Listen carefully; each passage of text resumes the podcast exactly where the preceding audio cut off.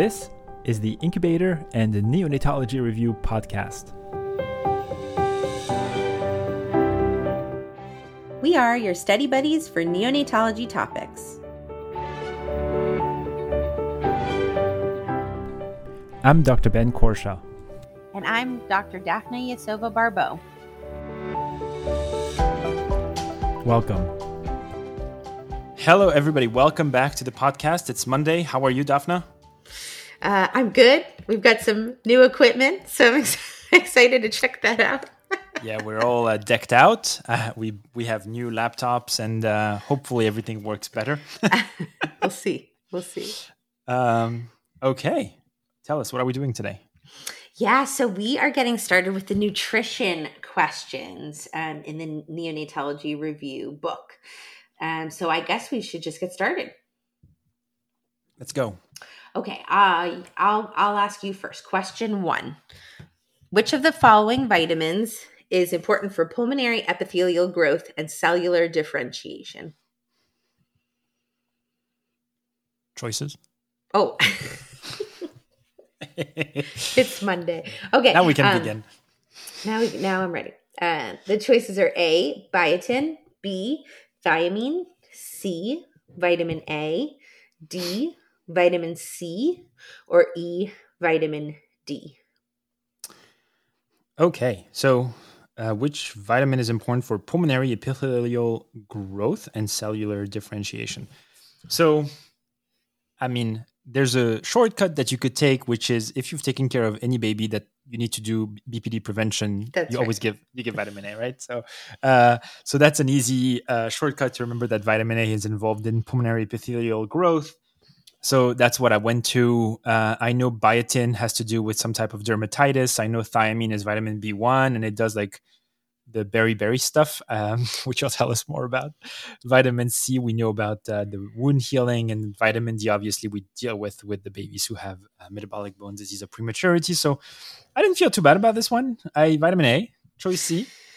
Yeah, you took you took all of my review points. No, we, we can we can do more. But you're right. So vitamin A, um, also known as retinol, because sometimes they'll give you uh, that term is important for pulmonary epithelial growth and cellular differentiation. And it's thought to potentially play a role in the development of chronic lung disease. So, some institutions are using vitamin A, some institutions that's falling out of favor. Anyways, that's not the point of the question, but, but we think that vitamin A plays a role in um, pulmonary epithelial growth. Um, but like you said, we'll talk about some of these others. So biotin, um, it has an association uh, with biotinidase deficiency, which makes sense. Um, also, propionic acidemia and pyruvate dehydrogenase complex deficiency. So, these are things really to just commit to memory and and the syndrome of biotin deficiency like you said is uh, presents with this dermatitis alopecia uh, seborrhea um, and so really a lot of skin findings with biotin um, thiamine um, is also known as vitamin B1, and you're right, it has uh, the deficiency presents with beriberi, um, which is basically um, cardiac failure, fatigue, irritability, and constipation. It's also associated with pyruvate dehydrogenase complex deficiency and maple syrup urine disease.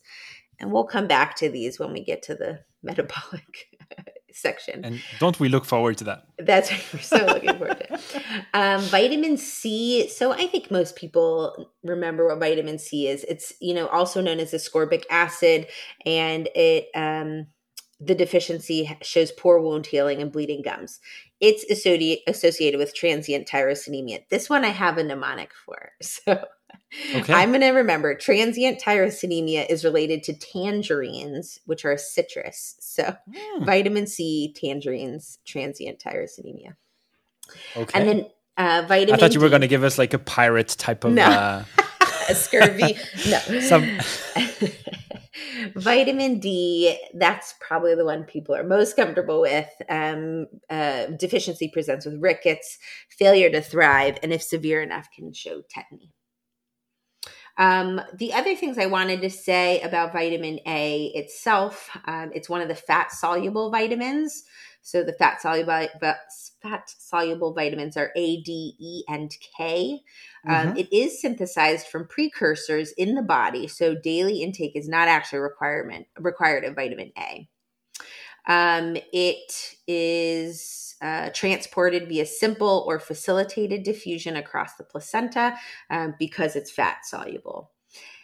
And um, deficiencies of vitamin A, other than concerns for its role in chronic lung disease, can uh, lead to photophobia, conjunctivitis, failure to thrive, um, abnormal bone formation, and abnormal tooth enamel. So I'm remembering that A is pointy like a tooth. So that's going to help me remember the abnormal tooth enamel. Almost all of the vitamin deficiencies can present with some sort of dermatitis. So I'm really trying to remember what is the different feature about some of them. Okay, I think okay. it's too early. It's too early for us to get into that. this is one of those uh, review right before the test things, right? Yeah, these are. Yeah, yeah. I have I had a, a cheat sheet for every chapter where it's like the things I committed to memory. Mm-hmm. Like I, if I couldn't really remember them very well the day before the test, I was just gonna say like, all right, these are like just just cram them in and, and then right. see what happens. And uh, a lot of it was on this chapter somehow. so, all right, you ready for question two? Yeah, let's do it. All right, question two. Um, Daphna, family of a two day old infant born at 27 weeks of gestation is interested in giving donor human milk to their infant. The pediatric resident is uncertain about the components of human milk that are and are not preserved by the pasteurization process. Which of the following components is not preserved in the pasteurization process? Right, so which of these components is not preserved when you pasteurize milk? Choice A, IgM. Choice B, oligosaccharides. Choice C, vitamin A. Choice D, vitamin D. Choice E, vitamin E? This is such an important question, um, but for for the the the practicality of the test, um, what I remember is that um, pasteurization really affects the um, some of the kind of immune uh, properties of milk. And so there's some details about that that I'm sure you'll go over. But mm-hmm. in terms of these answer choices, then that would uh, make me pick immunoglobulin M. I mean, yeah, that's correct. So choice choice A is the one that is not being preserved, and that's IgM. So um, several important components of human milk are preserved through the pasteurization process, and obviously, pasteurization helps um, is a process in which you heat up a substance in order to destroy pathogenic organisms. Um, and obviously, pasteurization is a double-edged sword. You mm-hmm. want to heat it up so that you mm-hmm. you you clean the the the fluid, but you also don't want to kill everything that it becomes just like uh, water. It loses, yeah, it doesn't lose all its properties. So some things are going to be retained, and those should make sense. So like oligosaccharides are preserved. I think it's important to remember the vitamin A, D, and E because these are, as you mentioned, part of the fat soluble um, vitamins. So it's very important. Just remember them as a group because that that will be important. Uh, lactose, obviously, is one thing that you would want to preserve when you pasteurize milk, um, and long chain uh, polyunsaturated fatty acids and epidermal growth factors. And so that makes sense. If you can retain most of your fatty acids, then you'll keep the um, fat soluble vitamins. Yes. Absolutely. But the, yeah. And I'm going to get to the vitamins in a second. But mm. the big problem that you have is that there are two kinds of pasteurization. Mm-hmm. Obviously, it, it, would be too easy if there was. but you have regular pasteurization, which basically um, takes the milk to a temperature of 56 degrees Celsius, about 133 Fahrenheit. And then you have a more intense type of pasteurization, which is called Holder pasteurization, in which the milk is taken at 62 degrees Celsius. And as you can imagine, more things are lost as you do Holder pasteurization than when you do regular pasteurization. So, Holder pasteurization impacts the immunological properties of human milk. Uh, lymphocytes, alkaline phosphatase, cytokines, some growth factors, lipoproteins, and some lipases are destroyed. Lactoferrin and lysozyme concentrations are reduced by at least 50% and 25%, respectively. Now, the immunoglobulins are impacted differently. And while most of the IgAs and IgGs are preserved, all of the IgMs are gone. Like, um, and the way I remember this is because if you remember, the IgMs look very spidery; they're very large, mm. um, and so when you heat them up, I guess I imagine them just being degraded because they cannot. They're, they're less strong. They're so stretched, so thin. That, I'm gonna uh, I'm gonna remember that the M's get melted. yeah, that's great. Actually, that's great. Good job. Yeah, I didn't think of that. Now, I want to go back on. Um, I want to go back on something because pasteurization affects vitamins, but it affects the water soluble vitamin, vitamins. So this is where it gets tricky. That's why I was saying in the beginning remember that A, D, and E are not affected because they are fat soluble. But the other vitamins, vitamin B6, vitamin C, are definitely affected both by regular pasteurization and Holder pasteurization. Um, the other thing that I want to mention is that the immunoglobulin are mostly preserved, as we've said, and IgA, IgG specifically, but IgA are reduced at least during Holder pasteurization. So, which is a huge component of breast milk, obviously, mm-hmm. and a huge immunological advantage of breast milk is the is the high concentration of secretory IgAs. So it's important for us to know that they're mostly preserved during regular pasteurization, but Holder pasteurization, which is again 10 degrees centigrade above, then you start losing uh, immunoglobulin A. So yeah, I like the I like the melting of the IgM. That's great. Thank you for that. Yeah, the only other thing they might be able to ask about this question is about microwaving. And oh, that's the right. reason microwaving is concerning is because it basically destroys all of the immunoglobulin, including IgA, and basically nothing is stable under microwaving. So, microwave bad, basically. Yeah, microwave is bad. microwave and it's bad. funny because I don't know if you remember, we did you do that in pediatric residency where you told parents don't microwave your mm-hmm. your milk? Sure. And I, I somehow had remembered that it was mostly because it would create pockets of different temperatures. So like the baby may get like a bit of milk mm. that was lukewarm, but then get pockets that were really, really warm.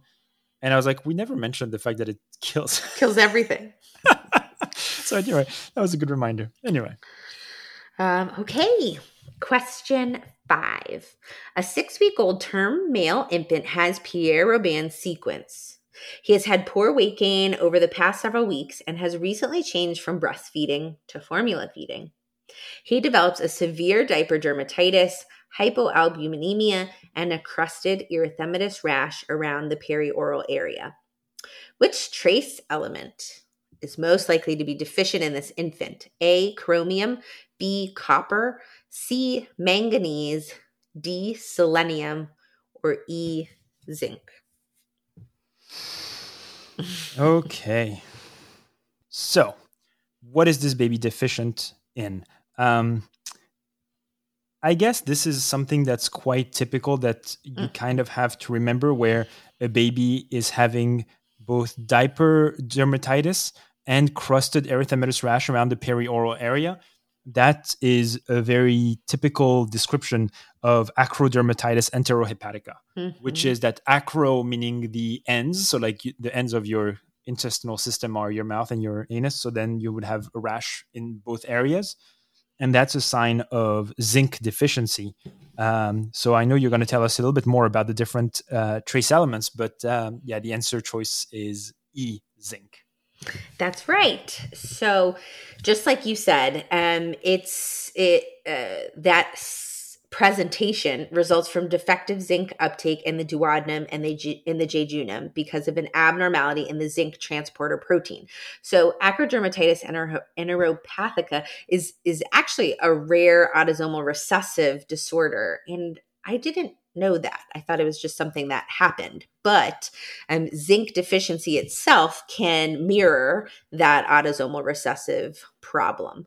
Um, so we can see that in babies who don't have the autosomal recessive uh, problem. Other findings in zinc deficiency are failure to thrive, irritability, and photophobia. Um, the other uh, thing that can be a problem is alkaline phosphatase is a zinc dependent enzyme. Um, and so having low um, alkaline phosphatase may suggest the possibility of this diagnosis. So something to to look for if you're considering zinc deficiency. And fortunately, response to zinc supplementation is pretty dramatic. And so once you start it, um, you'll have resolution of the dermatitis within a few days. So when I think of like you said, these kind of um, skin findings in the oral and the um, diaper areas, uh, you should be considering zinc deficiency. So the way I remember this Mm. is the rash around the butt is zinc related because that's what you use for butt rash. You use zinc oxide. Mm, zinc oxide. So- yeah. So that's how I used to remember it. Again, these are these are just No, I'll take it. That's good. take it or leave it. It's okay. I'm I'm not attached to it, but yeah, that's how I remembered it. So we can talk about the other trace elements a little bit too. Chromium helps regulate glucose levels uh, because it plays a role in insulin metabolism. Um, for the test, we actually don't have a great um, syndrome uh, for deficiency of chromium. So it's good to know what it does. Can I tell you how to, how how I remember that? Yeah, sure. So chrome, when something is chromed, it's Ah. like it's like shiny silvery, Yeah. right? So the way I remember chromium being involved in glucose metabolism is you know these Hershey kisses that that Yeah, have like the absolutely. aluminum They're the silver, aluminum wrapper. yeah.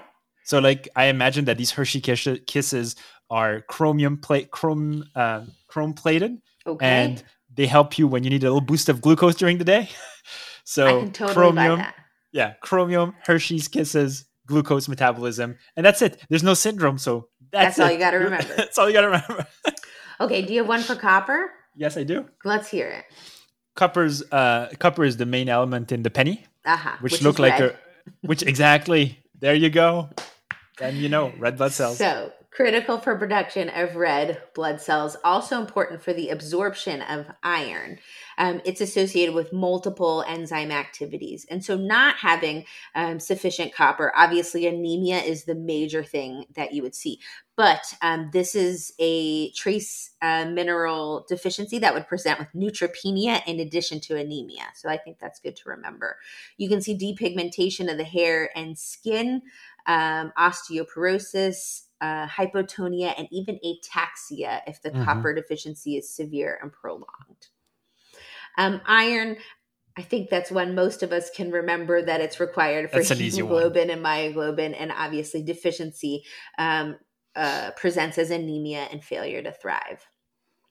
Manganese um, has a role in enzyme activation, particularly superoxide dismutase, and uh, no known clinical kind of presentation of the deficiency. That's it. Selenium. Oh, selenium. Sorry. Um, so selenium is important um, for well, where did I write selenium? It's a cofactor for the glutamine peroxidase. That's right. And do you know what what uh, human syndrome you have in it with selenium deficiency? Um, heart heart failure. That's right, cardiomyopathy. Yeah. I have another little mnemonic for this one, Okay. and it's extremely biased. I'm not gonna. I'm Here not we gonna. go. No, it's, it's but I'm saying, um, thinking of a girl named Selena who broke Uh-huh. your heart, and that's Mhm. it. That's So it. S- Selena broke your heart, and that's cardiomyopathy. I love it. I I'm saying it. it's biased because it's a female name, and like, listen, if if I'm not again, take it or leave it. But Yeah. Selena, Selena broke your heart. Listen, there are lots of ways to have your heart broken. So. Okay, let's do one more. okay, so uh, question eight for you, Daphna. Mhm. In general, the term neonate has adequate carbohydrate absorption. By what approximate gestational age does the fetus concentration of lactase reach the concentration of an adult? So, Hold I, Cool, okay. Sorry, you're going to tell us the choices. I'm so excited. Choice A, 18 weeks. Choice B, 24 weeks. Choice C, 28 weeks. Choice D, 36 weeks. Choice E, 40 weeks. Okay, go.